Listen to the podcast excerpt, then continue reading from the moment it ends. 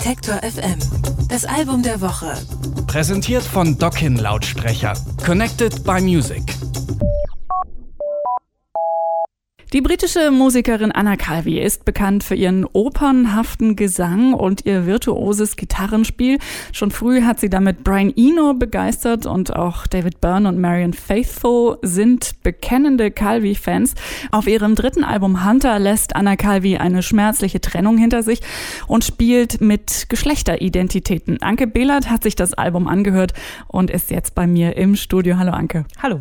Anna Calvi ist genervt, offenbar war von überholten Geschlechterrollen. Da ist sie jetzt nicht die erste, aber was ist bei ihr jetzt konkret der Grund gewesen? Also bei ihr geht das schon bis in die Kindheit zurück, denn sie hat als kleines Mädchen mit Autos gespielt, ist auf Bäumen geklettert und hat auch Fußball gespielt und dann wollte sie gerne mit anderen Jungs Fußball spielen, die wollten sie aber nicht mitspielen lassen, denn weil sie ist ja ein Mädchen gewesen. Es war also schon immer in ihr dieser, dieser Feminismus sozusagen und jetzt ähm, wollte sie das eben in Form eines Albums nochmal genau erforschen.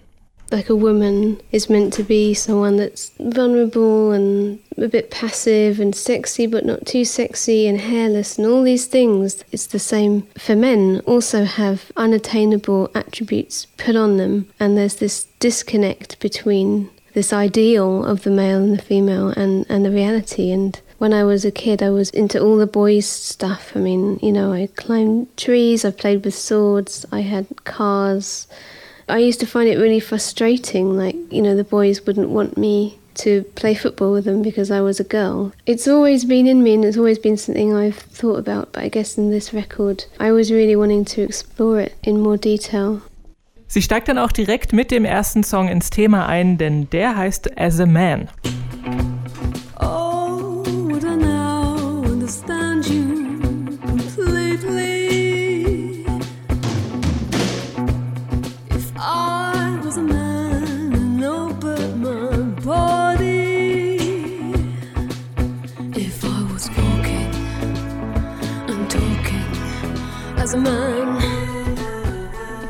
Kleiner Ausschnitt von Anna Calvi as a Man. Wer jetzt vielleicht noch nicht so viel von Anna Calvi gehört hat, dem oder der könntest du vielleicht noch ein bisschen was erzählen zu ihrem Hintergrund?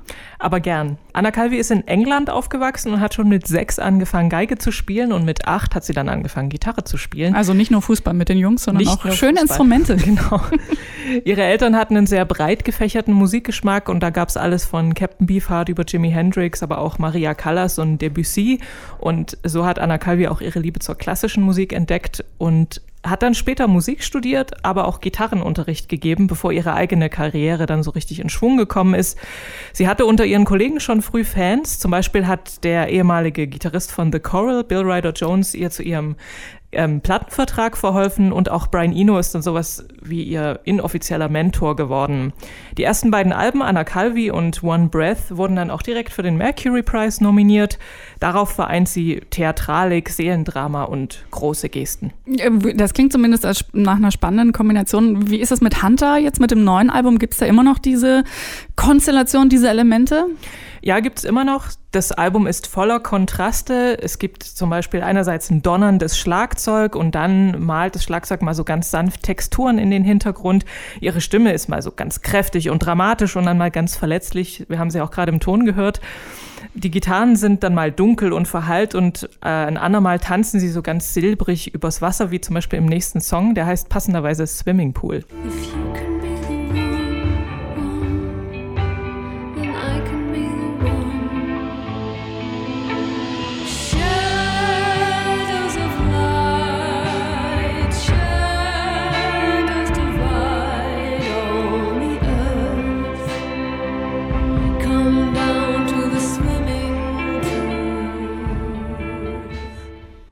Auch inhaltlich arbeitet sie mit Kontrasten. Sie zeigt nicht nur Stärke und äh, spricht sozusagen aus der Perspektive der Jägerin, sondern es gibt auch zarte und zerbrechliche Momente. Und diese Gegensätze zu vereinen, das war ihr sehr wichtig, denn wie im richtigen Leben, man ist ja nicht immer nur stark. I just thought it was important to have a story of a woman hunting rather than being hunted because so often in our culture we, we, we read and hear stories of women being hunted.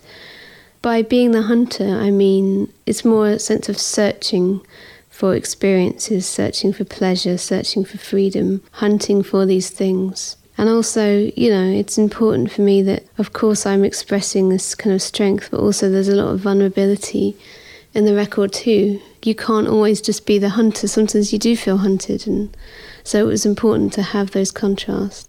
Sie klingt wirklich total sanft eigentlich, ne? Ähm, Anna Calvi haben wir gerade gehört. Wie gefällt dir denn jetzt äh, das Album? Das ist ja wohl die abschließende Frage, die man immer stellen muss. Hunter, die neue Platte von Anna Calvi. Mir gefällt sie sehr gut. Ich finde es manchmal fast ein bisschen zu intim, wie sie so den Hörer an sich ranlässt. Aber gut, das ist halt Geschmackssache. Ich finde es aber insgesamt super und total wichtig, dass sie sich dieses Themas annimmt. Ähm, denn auch mir ist es schon so gegangen und dir vielleicht auch, vermutlich allen, dass man mit so irgendwelchen Geschlechtervorstellungen ein, etwas aneinander geraten ist.